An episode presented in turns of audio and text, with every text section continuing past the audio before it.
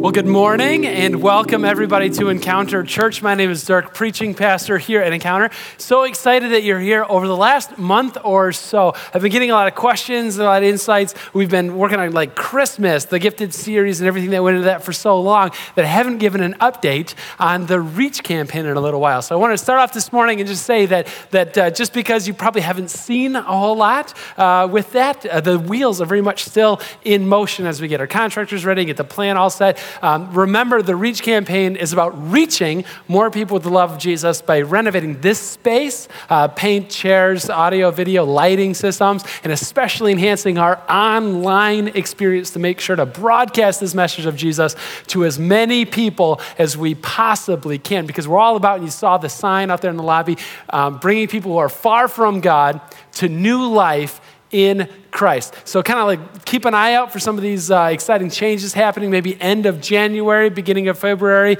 It's all of a sudden going to be a lot at once because we're going to do the most of that uh, work in a week or so. So stay tuned. And of course, I'd love to uh, chat with you a little bit more about uh, the specifics of that at another time. This morning, though, we continue this series called Addition by Subtraction. Last week, we introduced this thing with the idea of the concept of our time. And we said that it's possible that there's a way to enhance life, especially our spiritual lives, not by like adding and cramming in more and more all the time, but in fact, by pulling stuff, pulling things out. In fact, we can add to our spiritual lives and our whole lives simply by subtracting what doesn't belong. Last week we looked at that uh, concept as it relates to our time. Today we look at the concept as it relates to our money, to our financial situation. Now, as soon as I say that, it gets really weird and quiet in here, and I want to acknowledge that, right? Because like I'm a church leader and you're at church and you're kind of expecting the buckets to like pass around again, and they're like, here's the new campaign now that we wrapped up the old campaign. We're not doing any of that, okay? There's not going to be that around. You can just like breathe easy, like you're good, you're fine. In fact, it isn't really about that at all. Because I think what happens oftentimes is you kind of come in and there's like this bit of probably earned skepticism that you have. Uh, and I want to say that's cool. Don't you don't have to check that at the door. Bring it all in. That's okay to bring in here. That's who you really are. That's that's good. Uh, but I do want to say that if you come in with this idea or understanding, just to kind of get us on the same page, that God is after your money, or God wants your money, or God is somehow uh, looking for your money, or God is in any way dependent, reliant on your money I want to say that isn't just like a bad church experience in the background, but this is, but that really kind of cuts to the heart of who you believe God is. That's a theological issue, right? Because, because if you believe that God needs your money or wants your money or is in any way dependent, reliant on you for anything, like I just want to humbly suggest that you have an entirely too small view of God. He's so much more than, by definition, He's God. He made everything. It all kind of belongs to Him anyhow. It's just sort of on loan to all of us. So just as an encouragement to like expand your idea, expand your understanding of who God is. In fact, He doesn't want anything from you this morning or at any other time, but He wants so much for you. And I can say that because of this crazy, weird Bible story that we're just about to read this morning. And, and, before we read it out of Luke chapter 16, before we get there, before we put the words on the screen or you kind of open it or open up your Bible app or do whatever you're going to do, I, I want to say that this Bible story is so, uh, so controversial and so, I think, misunderstood a lot of the times that in, in the fourth century, so a little while ago now, uh, the, as the Jesus movement was expanding and it became less of like a just a in Israel, Jerusalem kind of movement and started like moving through the, the Roman Empire and started becoming like this global like belief system, world religion. And, and as it was like explosively expanding, in fact, in the fourth century, people started, people started like clamping down on this thing. People started accusing the Jesus followers of being corrupted thieves because of this story that I'm just about to read for you. So if that doesn't like get your interest going and saying like, well, I like it or hate it, like I still want to kind of know like what made, what by, what did Jesus say that people are like there? That's why he used corruption. That's why he encouraged theft. That is our story this morning. Let's see where this goes. I don't know, it may not go well. Luke chapter 16. As I said, the words are going to be on the screen behind me if you've got a device or blue screen. We love that around here. Um, also, there's Bibles uh, underneath the chairs in front of you. Take those home. That's cool too. But it starts off when Jesus is about to tell a story in Luke chapter 16. In verse 1, it says this Jesus told his disciples this story. He says, Hey, there was a rich man. Now, rich man is oftentimes it starts off, you think, Well, that's obviously the bad guy. He's not the bad guy in this story. So just like let that one go, okay? He's just rich guy. He owns a lot of stuff. Okay, in fact, he's kind of the good guy. There, there was a rich guy. There was a rich man whose manager or a steward or the household employee, the guy, the accountant who kept track of the books, the accountant was accused of wasting his, that's the, that's the owner's possessions oh man, it, if, from an accounting perspective, like it doesn't get as any, any worse than this, right? Where the owner is going around and like everybody kind of is coming up to him and like, hey man, I don't know, but like you, the guy who runs your books is starting to spend your money on stuff. I don't know if it doesn't really seem like it's the kind of stuff that you would want your money to be spent on you know right like I, I, just saw your manager like driving a lambo around like i don't i don't think that's really your heart and i know you don't pay him that well but like just fyi well enough people it was the ancient equivalent of that, so it was a very nice camel. The, the, enough people told him that like he's wasting your money that the guy started to get suspicious started to not only suspect something but realize now isn't a time for words now's a time for action. So verse 2 comes along and says so he so the owner calls the manager steward uh, guy accountant in and he asked him hey what's what's this i hear about you? Give an account of your management no no in fact because you cannot be my man be manager any longer he fires him like right on the spot. You cannot be manager any longer. This is it, game over. Like you're done. You wasted my money, you stole my money, you did all, like you're, you're just, you can't be a part of this thing anymore. You're done, you're on the street, you're gone. Okay, couple reactions to that. First of all, it's, it's going to be really important for, for what comes next in the story to know just how scandalous this story was. To know two things. The first one is that even though he's fired, he's not like totally fired yet right? Because because the boss like whatever he's generous enough that he he doesn't lead him away in handcuffs. He lead, he leaves him away kind of like in a quasi place of he's fired he doesn't work there anymore but nobody else knows that he doesn't work there anymore okay so, like, he's going to go back, he's going to get his books, he's going to close whatever needs to be cleaned up, he's going to bring the books back, and then he's going to officially be done. So, he's fired, but nobody knows that he's fired yet. Very important to the story. The second part of the story is how wildly extravagant generous this, this boss is, like this rich guy, right? The landowner in the story. Because he finds out that the guy, the manager that he's hired, that he's trusted, has been wasting his money, been stealing his money, embezzling his money, doing whatever it is with his money and he doesn't do what most of us would want to do. He doesn't do what I would want to do, lead the guy away in handcuffs. My first call isn't to him to like be gentle and, and dismiss him quietly. No, I'd call the cops and then I'd call him and say, the three of us are going to have this meetup here together and I want to make sure that you leave here crystal clear like what's happening. No, none of that happens. I think the fact that he allows the manager to exit employment quietly demonstrates to all of us just how generous this rich guy, this owner, really is. And that's going to be really important for the story because the guy realizes, I'm fired. Nobody knows that I'm fired. So this is what I'm going to do. He thinks to himself, verse 3, he said to himself, What should I do now? Now that I'm fired, but nobody knows.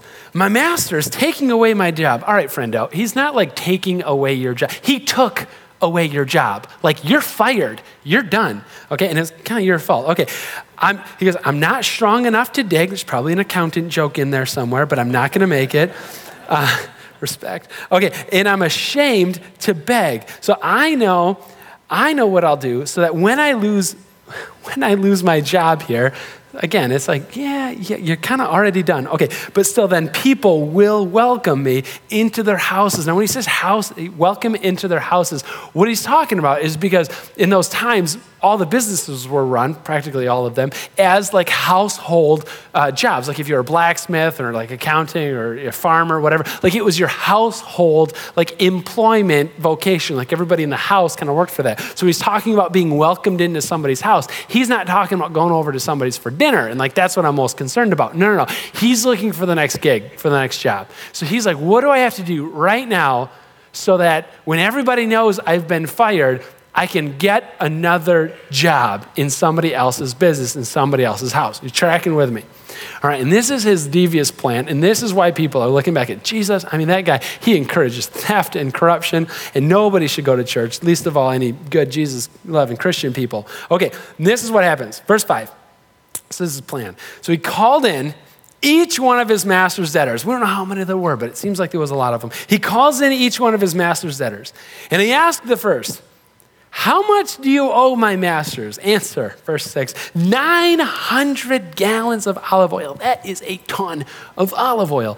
What's probably going on that indicates to us is that he was a landowner and then he leased out land or property to a whole bunch of people. They would work that land, farm that land, and give the owner a cut of whatever it was they produced, in this case, olive oil. He goes, Take 900 gallons of olive oil, he replied. And the manager, the steward, isn't his money. He had no right to do this, but he goes, Take your bill and sit down quickly. Do this quickly and make it 450. It's like, what? I mean, that is a lot of olive oil now that he doesn't have to repay. In fact, you start doing like some real world calculations on like how much was the olive oil worth versus like how much was an annual employment of a person. I mean, this is a lot of money that you're talking about. Just a very, very rough estimate. This is pastor math, so you have no idea how reliable it is. But I'm going to go ahead and say, because I read somebody earlier this week who said it was about a half a million dollars that he wrote down. That is a ton of money. I don't care who you are. Sit down. How much do you owe? About a million dollars. And he goes, Great. Cut that in half. You now owe half a million dollars. Have a good day. He's like, Oh, I'm having a good day. All right. Now, the guy, the olive oil guy, he doesn't walk out. No, he like floats out of there because he is so excited because he just earned, he, no, he just was gifted a half a million dollars. I mean, he's so excited. And that's just the first guy. The second guy comes in, he calls in the second. Verse 7 Hey, how much do you owe?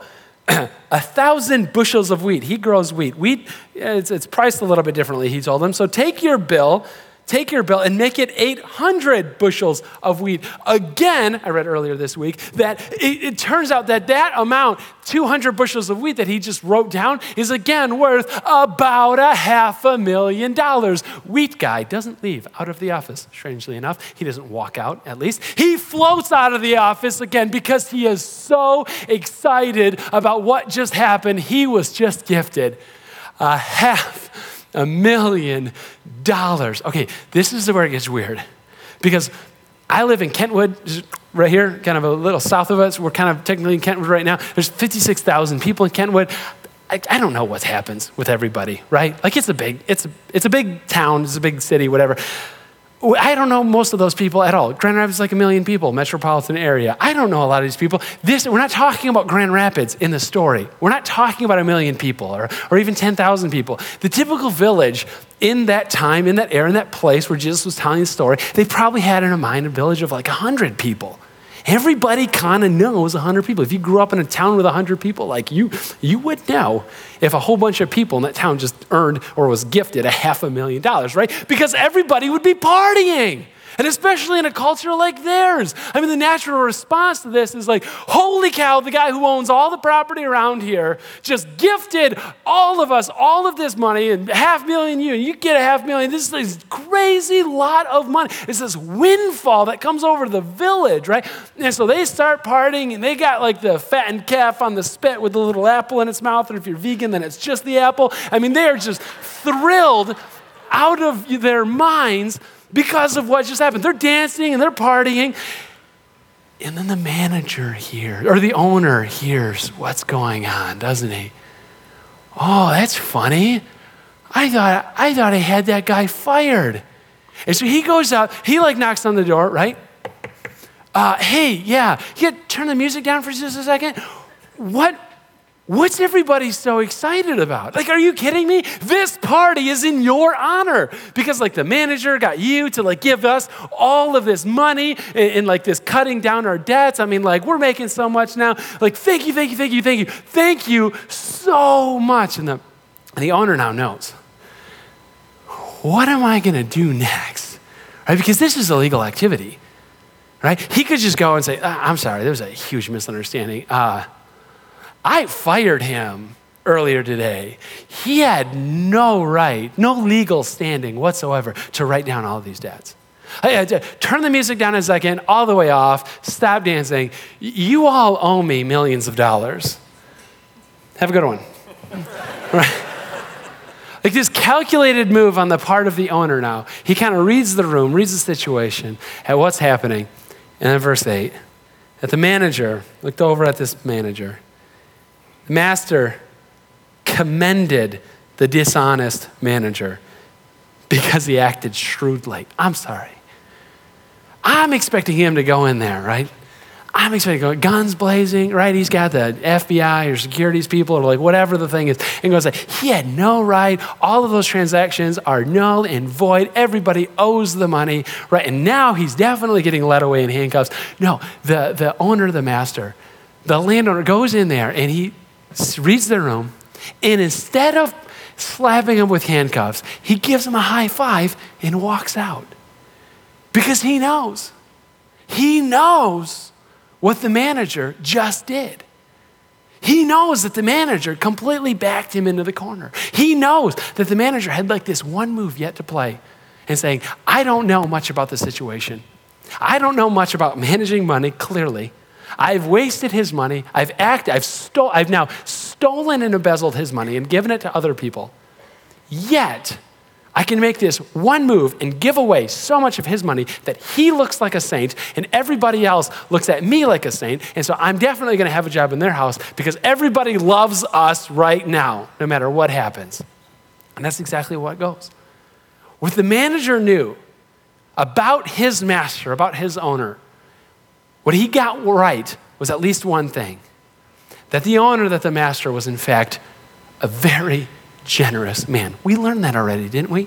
In the outset of the story, when he found out that the manager, the accountant, was wasting his money, maybe even stealing his money, instead of leading him away in handcuffs, instead of dismissing him publicly and immediately, he does it quietly, he does it discreetly, because what we know about the master, about the owner, about the landowner is that he has a generous heart, and the manager acted shrewdly and leveraged that generosity for all it was worth. Now, the disciples are looking at Jesus and, like, what in the world was that about? A lot like you're looking at me right now. Like, what is the spiritual takeaway of any of this? That is a bizarre story. And so Jesus anticipates that and sees the slack jawed look on his disciples. He goes, Okay, I'll just tell you. In verse 8, he, he continues on and he goes, For the people of this world are more shrewd in dealing with their own kind than are the people of light. That was about as clear as mud. And the disciples are like, I still have no idea what you're talking about. So Jesus continues in verse 9, he goes, I tell you, use worldly wealth to gain friends, so that when it's gone, you'll be welcomed into eternal dwellings. What Jesus is saying is like, I know, I made up a very bizarre story. That's kind of scandalous. And it really seems like it encourages theft and corruption. But listen, listen, this is the point that I'm telling you behind it all. And Jesus is saying, you know, like, you know, it's going to sound like I'm really down on like bankers and investors and like what I, I'm not at all, but they do make a pretty good example here. So I'm going to use it anyhow. Okay, Jesus is looking at these guys, right? That like when the market tanks, when the housing in 2000, uh, like six, seven, eight, nine, ten, like when everything kind of sinks, right? And the values all goes down. And Jesus is looking at the guys. Same thing would happen in the ancient world 2,000 years ago. This is not a new phenomenon, which kind of also means that it's probably going to happen again. Financial peace plug number one. So when everything goes down, these guys jump in there and they scoop everything up, right? They see an opportunity. It's priced low, it's cheap, and so they buy it all up. So that way, when it starts to go up again, they make all of this money. They leveraged the position that they were in, the finances that they had, to turn their wealth into a lot more wealth. This is not a new phenomenon today. It was happening 2,000 years ago. And Jesus is like, listen, they get it.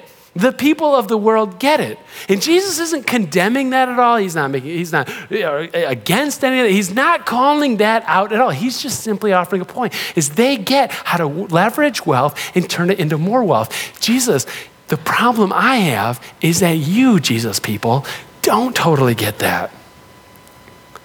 The problem as Jesus presents it, is that you, while you know that's true, you aren't putting it into practice. You aren't doing it. He goes, no. And just to make sure we're on the same page, we're not just talking about taking some wealth and turning it into more wealth. He goes, no, no, no. It's way more important than that because what we're talking about isn't earthly dwellings, isn't like a dwellings with a bedroom count and a bathroom count on a lake somewhere. No, no, or a golf course. We're not talking about those kind of dwellings, as he says. We're talking about eternal dwellings. Jesus is like, did you know? Like you must not have because we, we, don't, we don't do it enough. Because for Jesus, the point is saying there's a way, and I know Jesus says because I created it all. I created all the whole creation. I created um, the money. Uh, nothing was made that has been made. Uh, I haven't been a part of. So like I get this, and Jesus goes. I understand that there's a way that you can take you can take money, as crazy as this sounds, and you can like through the magic of economies and commerce, turn it in to food for people who don't have any. Isn't that amazing? Like there's somebody halfway around the world right now who doesn't have enough food to eat. Like they don't know where their meal is going to come from. And Jesus is like, you have an opportunity to use your wealth, right? Not just to create more wealth. You can leverage it that way. Okay, lots of people do that. But there's a way that you can leverage your wealth. You can, there's a way that you can take your wealth and like turn it into food to feed the hungry. Isn't that amazing? And it's not only just like a thing about halfway around the world, but right here in Grand Rapids, we work with the, the pantry all the time, local place. Tons of people from here start to serve over there, small group sending over there, staff work days uh, over there. They do a great job. But we can take our financial resources, our money right now, and we can turn it into meals for people right here in Grand Rapids who don't know where their next meal is coming from. Isn't that amazing. And Jesus takes it right. He's kind of like, you just start playing this whole thing out and seeing how far that this can possibly go. You can, you can take your money and turn it into food to feed the hungry. You take your money and turn it into clothes to, to clad the naked. You take your, your money and turn it into a mosquito uh, net for someone in the developing country to sleep and under so these little kids don't get malaria and die. Like you can take your money and you can turn it into, translate it into, leverage it into a saved life. Isn't that unbelievable? And Jesus goes one step further. And again, we're not just talking about this life, although it's true for this life. We all get that. But he's talking about the eternal life as well.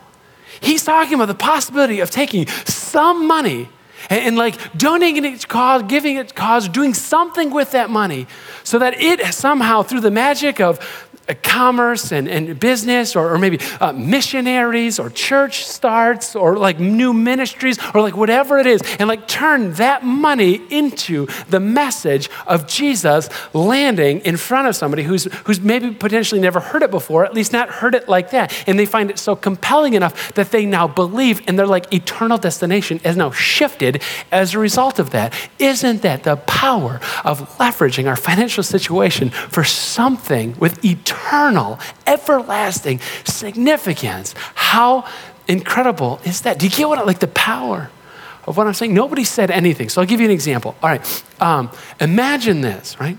Like you get, you die, you go to heaven, meet God, go to heaven. We talked about that last week. Time is limited, limit your time. You go to heaven and you're walking around, and there's not like harps and clouds and, and whatever. The next creation, that's a lie. That's not in the Bible. Um, the, the, the, next creation is at least as good as this one. So, like, you're walking around on an actual street, right? And somebody comes up to you and they're like, hey, is it, is, is it John?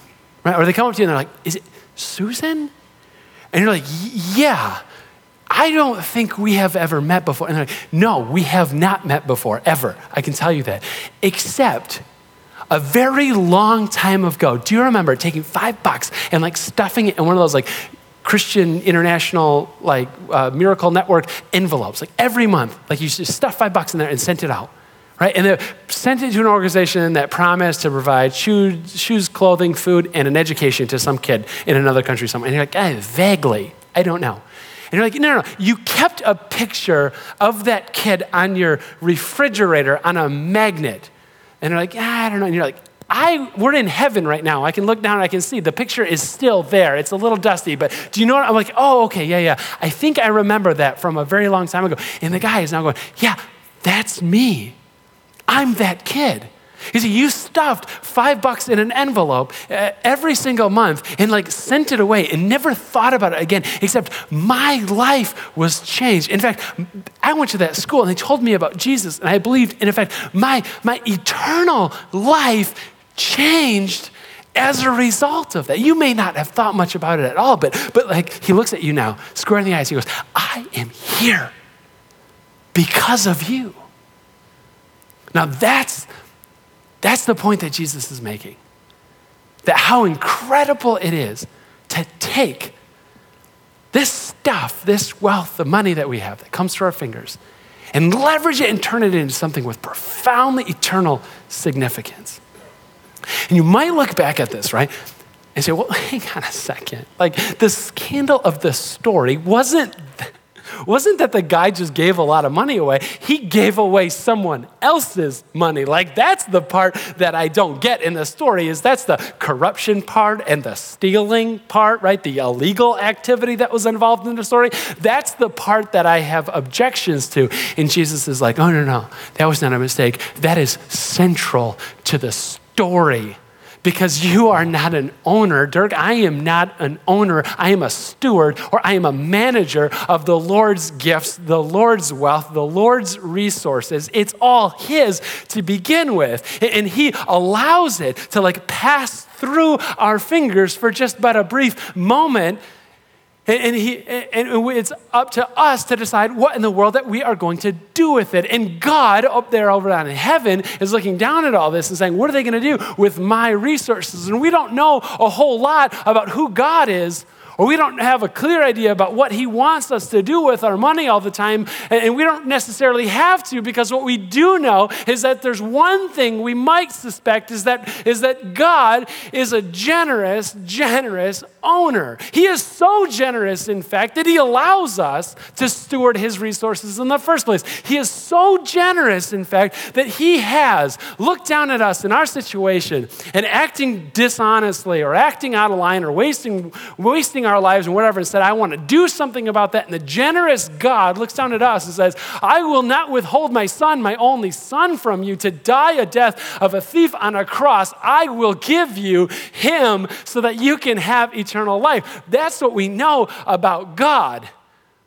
And he is not, at the end of the day, going to meet us standing before him and saying, you know what? I gave you all of those resources, those financial resources, and you turned it into way, way more financial resources. But you really wasted a hefty amount on mosquito netting to save a kid from malaria. That was not yours to do with. We are not going to meet God at the end of all time. And He's saying, You spent the money that I allowed you to steward on clothing the naked or feeding the hungry. What we know about God from his generous heart is that he's going to look back on that. He's not going to lead us away in handcuffs for such activity. He's going to high five. He's going to compend. He's going to say, Come on, come on into these eternal dwellings. That's exactly what I wanted, of how I wanted ultimately my resources to be spent. Guys, that's why around here we do things like the Reach campaign or like the, like the deal to put up the lights and the systems. And I'll be honest with you, like it's cool. Like I get into, you know, seeing paint color around. I'm, I'm definitely in favor of that. I've made a lot of jokes about our mismatched chairs in the past. I don't care about a lot of this stuff right? But what matters? What matters is that sign out there in our lobby that says that we bring people far from God to new life in Christ. And if that's one way that we can translate our, our like temporary possessions now and like leverage it for an eternal difference, why haven't we done that already? One thing that I've noticed, we, as Zach mentioned earlier, a little while ago, we were meeting in a living room and then we started meeting in a school where we could have more capacity to meet more people. And funny thing happened, we got to tell another hundred people about Jesus and the love that he has has. We love that. And then the opportunity came to move here, and it was like, that's so, that's so awesome. Like we could tell even more people about the love that Jesus has. Isn't that amazing? And then another couple hundred people started coming that we could tell about the love of Jesus. And then we're like, upstairs, it still smells like an old gym. Let's renovate that and do an entrance and kids' ministries and upper lobbies, paint and carpet. I mean, let's go for that. And then a couple more hundred people we could tell about Jesus. And it's like, what in the world? Like, this is amazing. And I don't know exactly what's going to happen next. But as we continue to invest, and as we continue to like use this, the spiritual leverage to say, if we could translate some of what we have have now into changed lives and changed eternities and bring people far from God to new life in Christ, why don't we do that? And we are. I'm not trying to, the campaign is done. We're not passing the buckets around. I just want you to understand.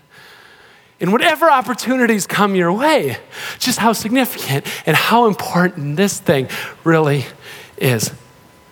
The problem that we have and the problem, that's not just me, it's the problem that Jesus identified, is while that's true, and while I want to hand it over to Jesus, I want to serve Jesus, I want to dedicate everything to Him. And I have known so many of you long enough and deep enough to know that I think you want that too. But there's something that stands in our way. And it's not something profoundly evil necessarily. It's not something contrary to God, but there's something else that stands in the way of us experiencing that. And that's when Jesus wraps up the story. And he says, after all of this, if there's one thing that's going to stand in the way of you serving Christ, he says it's the simple fact in verse 13 that nobody, nobody can serve two masters. If you've ever had two bosses before, a corporate one and a job site one, you know it's so hard to serve two masters. If you grew up with divorced parents, and there's dad's rules and mom's rules in different houses, you know how difficult it is to serve two masters. Either you're going to hate one and love the other. Mom uh, has so many rules, and dad lets me stay up late and watch uh, shows that mom doesn't let me. Or you're going to be devoted to one and despise the other. The corporate boss, you know, doesn't know, doesn't understand how this thing works, how to get the project off the ground. The job site boss, she gets it. She knows. She's the one I'm devoted to at the end of the day. She hired me, right? No one can serve two masters. And Jesus wraps it up. He goes, Listen to this. You cannot serve both God, and he doesn't say the devil. He can't serve, he doesn't say you can't serve both good and evil. No, no, he doesn't go on any of that. You cannot serve both God and money. You know, for Jesus, like what he's just simply pointing out is like, if, if even if you want to serve Jesus, even if you want to give your life and your finances completely over to Him to do with as He would have you do, and who better knows how to manage your situation than the creator of all of it? Even if you want to, what stands in the way?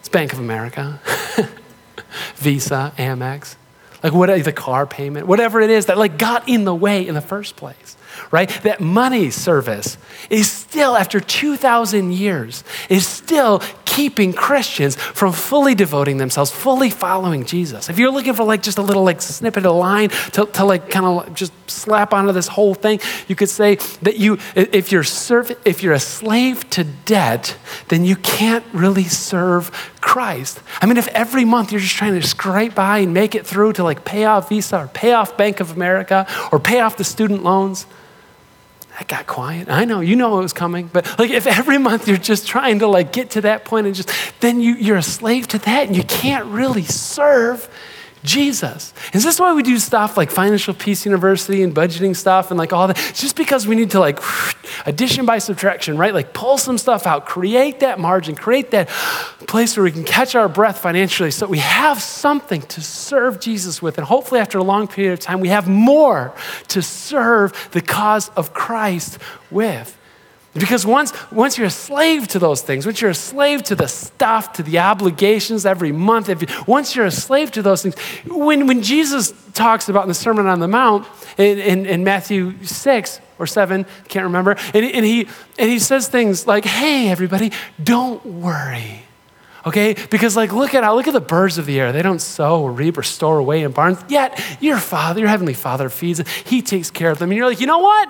Jesus, the birds didn't have a debt collector calling me at work, okay? So until then, I'm gonna worry, right? It, like it robs us of that life that Jesus was talking about throughout his ministry. It's like that emotional level, but there's also like a practical level. Our mission statement around here worship God, connect with one another. I wanted it to be each other because that's how we, somebody introduced to me a hundred, literally a hundred times in the New Testament, the phrase, it's one word in the Greek uh, New Testament, the language that it was written in, one another was one word. It's used a hundred times. Love one another, serve one another, carry one another's burdens again and again and again. Look out for one another. But if you're already a slave to debt or a slave to visa or a slave to whatever it is, you can't serve, love, carry one another's burdens because you're already fully committed over here.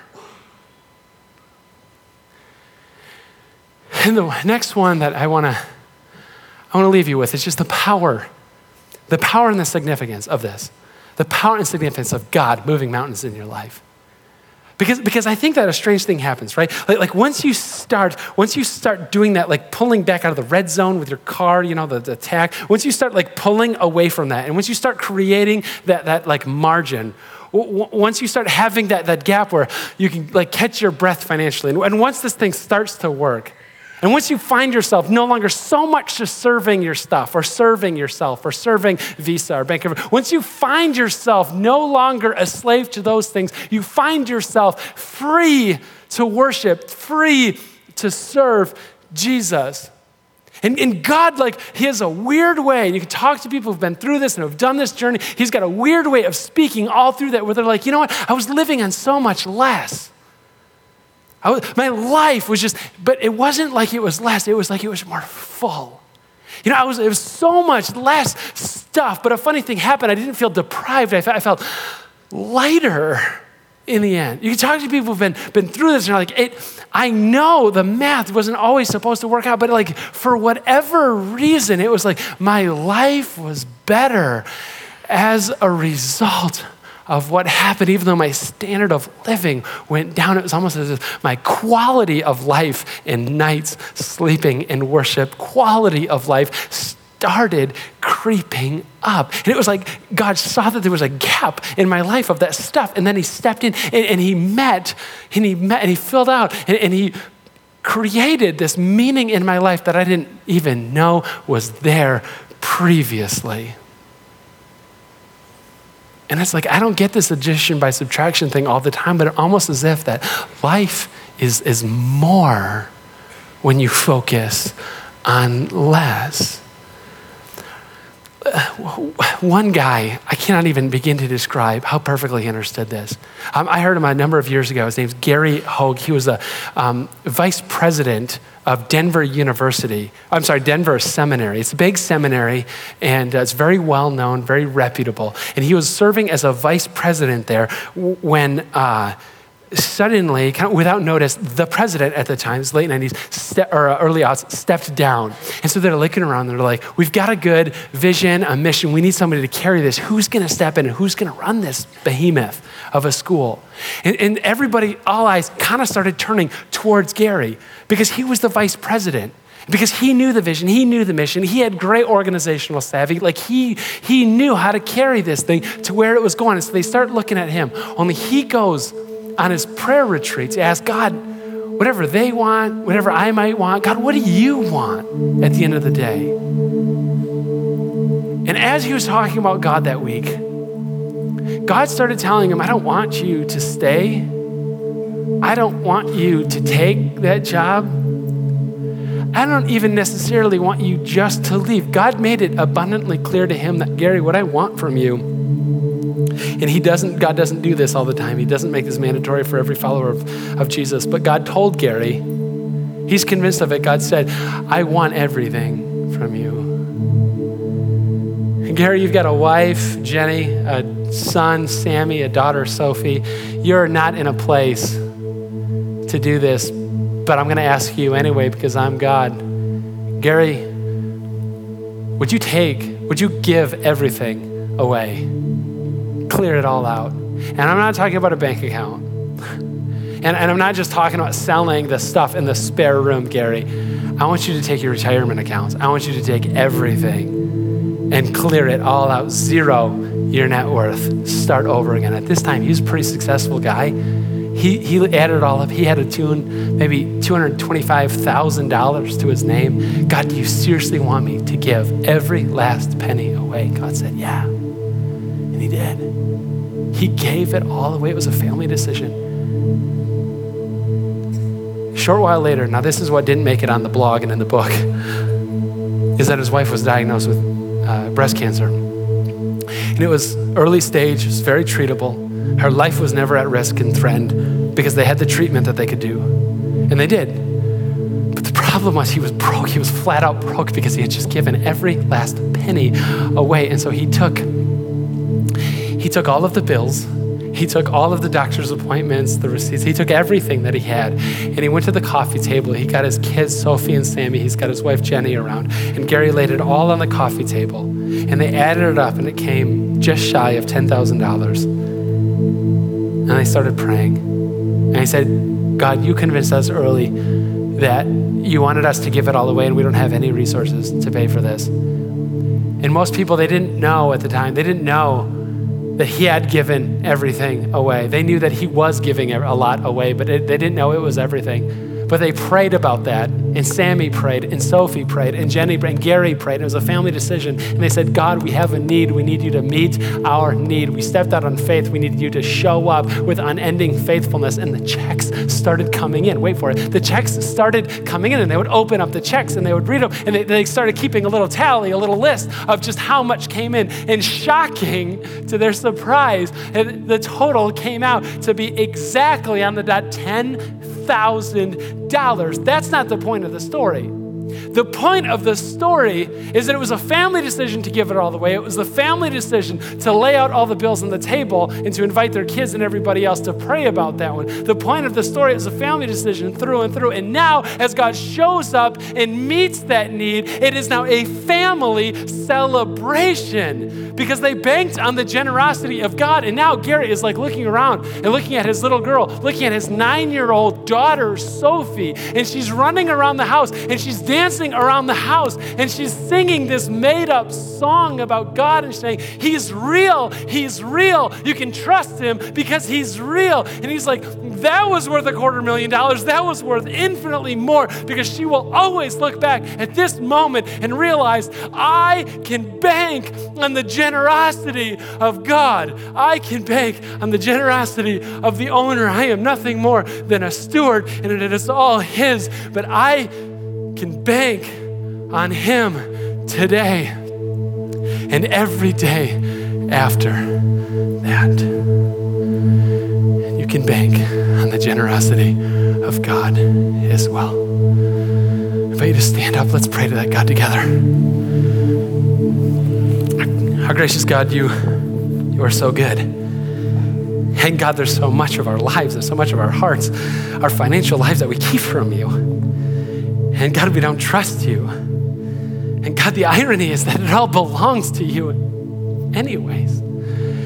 Teach us this week to show what it means to bank on your generosity, to trust in you. If that means, Lord, stepping out on faith, that means trusting you to show incredibly more faithfulness in return. God, as the mountain shakes us and causes us to fear ahead of us, whatever it may be, bills or illness or doubt, God, we will not be shaken. Lord, because you live inside of us. God, that you're calling us to faith. You're calling us to trust. And God, it's all yours. May we trust and may we bank on your generosity this week. Amen.